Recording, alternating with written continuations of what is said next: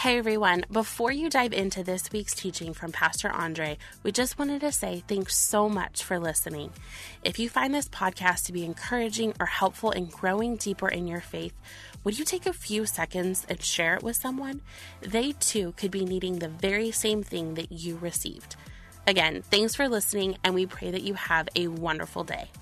Man, this Christmas season is, is flying by. I know last week uh, Pastor Lauren got all of us thinking about the Christmas traditions that we do. She had mentioned donuts in her family, which I thought was awesome. Uh, I don't know if you guys are in the midst of carrying out all your traditions. Uh, we have Christmas cookies going, and then we have some movies on, and we love it. We still have to do the Christmas lights and behind Bel Air here. We haven't gone through yet. We're looking forward to doing that. And so uh, hopefully you guys are um, enjoying those things. I know it goes by fast, and so we want you to enjoy that. But yeah, the season is, is 2024 is just around the corner. And today, uh, speaking of things going fast, our series is coming to an end. We're wrapping up our Christmas series, The Message of the Manger. We've had, three weeks ago, we talked about the mystery of the manger. That was the incarnation, how Jesus is fully God and fully man, and wrapping our heads around that to the best of our ability. We also talked about the miracles, all the impossible things made possible by God for the birth of Jesus. And then last week, Pastor Lauren talked about the majesty of the manger and how people were awaiting the coming heavenly king. And so today, we're going to shift our focus from this moment around the manger. I don't know if you know this, by the way. We have a manger up here. Did you guys see this throughout the? It's been there. I love it. Pastor Chris built a manger for us. Um, but we're shifting from the, the scene directly around the manger, around Jesus' birth, and we're going to look forward to what he's going to do in his life. We want to answer the questions why was Jesus born? Why did God send his only son to earth? In other words, why do we have Christmas? In order to understand that fully, I want to take us back a bit and help us understand why we needed Jesus to descend from heaven, why we needed the incarnation, why God had done all these amazing things, all the miracles, and why people were waiting for a king, the majesty around the manger. Because God didn't just do this for fun. He didn't just say, hey, this is a good time in, in history to just kind of like, let's put Jesus in the story right now. This, this works out. This would be a good time. Or, hey, it's getting kind of shady. I think we need Jesus to kind of help it out a little bit. No, there was way more intention and purpose in the arrival of Jesus. There was a need for him. And this moment at the manger is a culmination of so many other moments. This was anticipated and prophesied and waited for, for for years upon years, generations upon generations. And so I want to start briefly at the beginning. Now, let me ask how long do you think humanity was in need of a Messiah, of a Savior? Well, it's all the way back at the very beginning of our Bibles, thousands of years ago in Genesis in the Garden of Eden. You may be wondering, this is Christmas. Why are we talking about Genesis right now? Well, without understanding what happened here at the beginning of the Bible, we won't fully grasp and appreciate what is happening when Jesus is born. You see, we believe that the Bible is one coherent story, all leading us to Jesus and God's plan of salvation. And it's important that as we read Scripture and try to understand what God is doing in the midst of different people and different scenarios, that ultimately it's driving us to the arrival of Christ the moment where Jesus the Messiah arrives. And it's going to point us to what will happen in Jesus' birth, life, death, and resurrection. So, to go all the way back, just a brief refresher for some of you, or maybe something new. We're going to go back to the Garden of Eden with Adam and Eve. And back then, everything was perfect, right? God had created this Garden of Eden. He had put Adam and Eve in there to be partners with Him. And everything is great for a time until it isn't until Adam and Eve, and we know of the fruit and the tree, and they choose to separate themselves from God. And sin is inserted into the story. They choose to try to do life apart from God. And all of humanity from that point on has a sin problem. And that sin problem is a separation from God. Instead of being destined to be with Him forever, humanity is at risk of never being with God and apart from Him for eternity.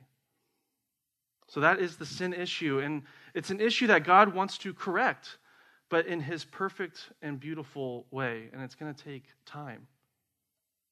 And He alludes to His plan when speaking to Adam and Eve and the serpent in the garden. After everything goes down, God is debriefing with each of them.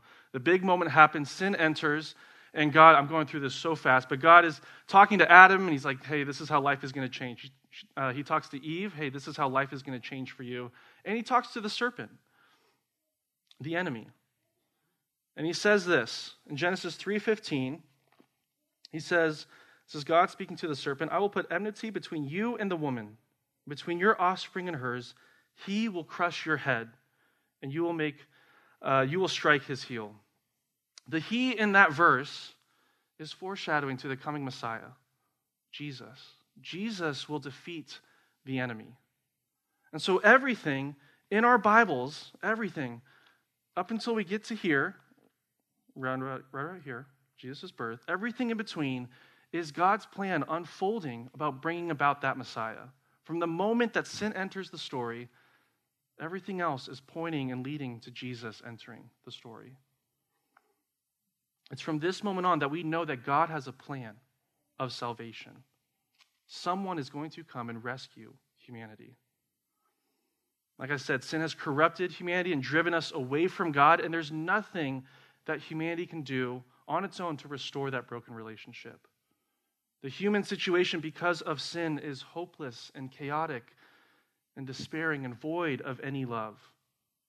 But Jesus brings love and peace and hope and joy to humanity, as He is the source of all those things. And He brings restoration for our relationship with God. Jesus is born to confront the issue of sin. This is why we need Jesus. This is why God has sent his son to earth. And this is how the manger points us to what Jesus the Messiah will do. So, there was our brief Bible lesson from the past, and now we're back uh, in Jesus' time. There are many references to Jesus being the Messiah in helpful passages in Scripture, and they all describe a little bit about who he is and, and what he does. We don't have time to go through them all, but I would encourage you this week and up until Christmas and this season to maybe do a Google search in your personal time and you know Bible passages Messiah and see what you learn from that. But today I want to focus on one, and that's in Luke. We'll be in Luke today, chapter 4. And in this scene, uh, this is Jesus grown up, by the way. We're far past his birth. We're going to come back to the birth, but we're far past his birth. He's a grown man. He's, he's starting things, he's starting his ministry. And so he's coming from the wilderness where he spent significant time uh, being tested and tempted by Satan. And he succeeds through that temptation and testing by resting on his purpose, his mission that he came to be the Messiah. He's a part of the rescue plan. He is the rescue plan. And so he comes back from the desert and he's like, I got to let people know who I am now. He's kind of been under the radar. He's just been Jesus living his life. And so he goes to the synagogue on the Sabbath and he reads from a scroll of Isaiah. Isaiah is a book in our Bible, it's full of prophecy. And this is an epic moment of Jesus sharing who he is. So if you guys want to follow along, I'm going to read from verse starting in verse 16, chapter 4 of the book of Luke. It says this. He went to Nazareth, where he had been brought up, and on the Sabbath day he went into the synagogue as was his custom he stood up to read, and the scroll of the prophet Isaiah was handed to him. Unrolling it, he found the place where it is written The Spirit of the Lord is on me, because he has anointed me to proclaim good news to the poor. He has sent me to proclaim freedom for the prisoners and recovery of sight for the blind, to set the oppressed free, to proclaim the year of the Lord's favor. Then he rolled up the scroll, gave it back to the attendant and sat down, and the eyes of everyone in the synagogue were fastened on him. He began by saying to them, Today, this scripture is fulfilled in your hearing. This is, I mean, amazing, thinking of how long people have been waiting for the Messiah. How long, generations after generations. And the people, this wouldn't be the first time they've heard this passage before. So they know everyone's anticipating at some point there will be someone to come rescue us. And they recognize as Jesus is reading this, like, that's him. This is the guy that we've been waiting for. All their eyes are, are fixed on him. And so, what is Jesus going to do? Let's find out what the Messiah is all about. I just want to go line by line here and break down what Jesus is saying by reading this scripture. So the first part says, The Spirit of the Lord is on me because he has anointed me. Well, anointing symbolizes holiness and authority. In the Bible, kings, prophets, and priests could all be anointed to signify that they had been set apart and selected for a specific role. And the Hebrew word here that Jesus is using when he says anointed is also the word for Messiah. So he's saying, Look, it's me. I am the anointed one. I am the Messiah, the one you've been waiting for. And so we know that Jesus, as the Messiah, has been anointed, he's been purposed, he's been selected for this role by God to redeem and to rescue, to sacrifice and to be king. The passage continues to proclaim good news to the poor. Jesus, as the Messiah, brings good news, brings the gospel. John 4, in the Gospel of John, there's a different scene that's a little bit more explicit in explaining this role of the Messiah. There's a conversation between Jesus and a woman, and the woman says to Jesus, I know that the Messiah, called Christ, is coming. And when he comes, he will explain everything to us. And Jesus says to this woman in this passage, I, the one speaking to you, I am he. And so we know that Jesus brings truth. He brings perfect understanding and explanation to the scriptures, to the way that we are supposed to live according to God. His purpose was to re- reveal truth, and to, he has the power and clarity of, of sharing God's perfect word. This is the role of Jesus as a prophet, being the voice of God. And he would do this throughout his life by teaching in synagogues, by having conversations with his followers, parables, uh, more conversations with his, with his disciples, explaining what Scripture really means and what God is actually calling people to.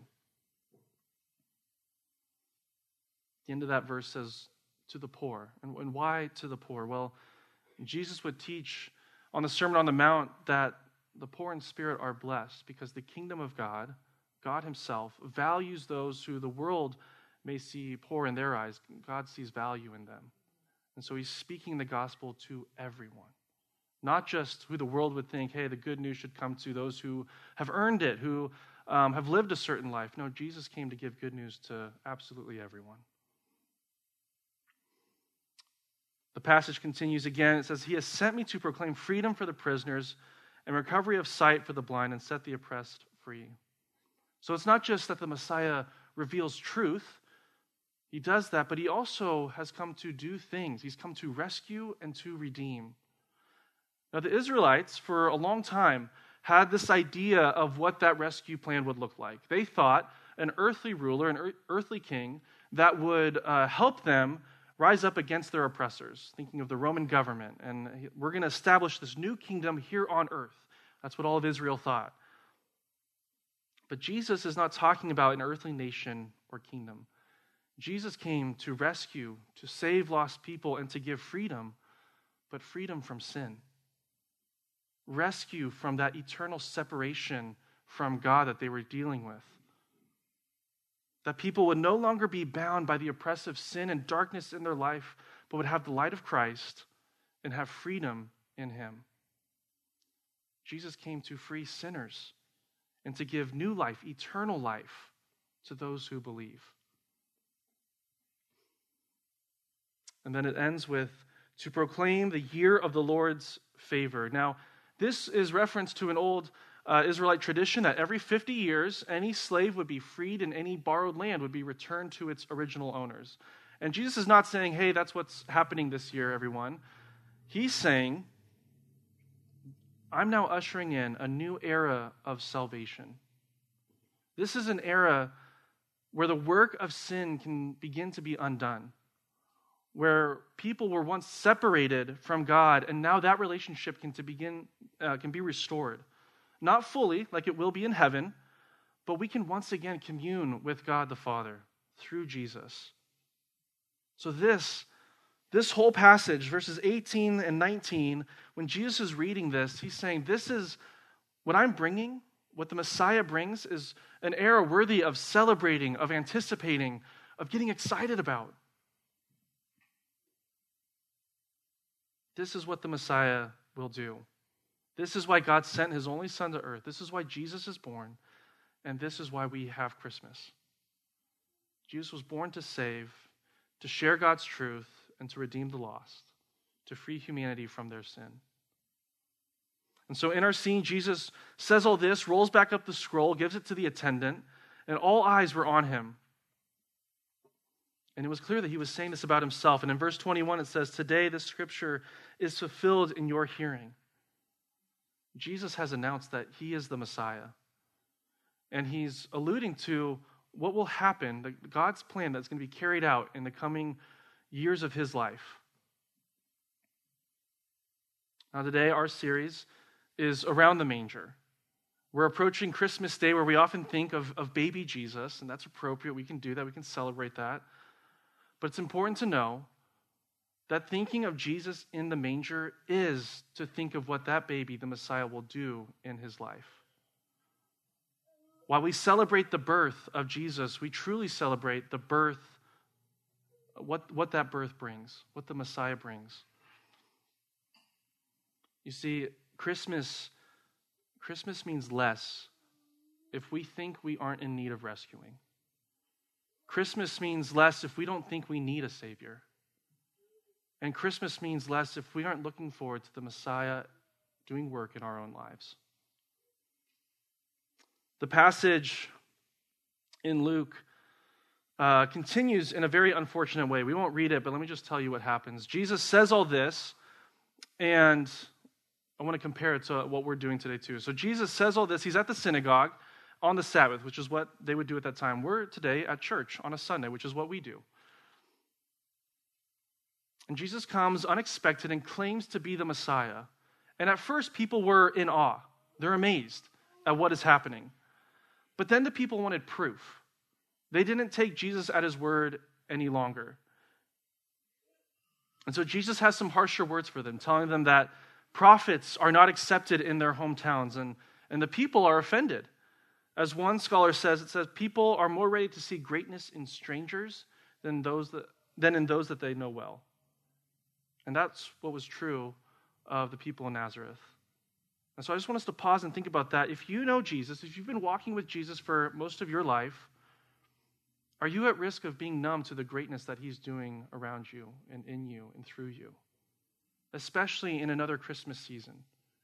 Are you numb to how amazing the birth of Jesus is?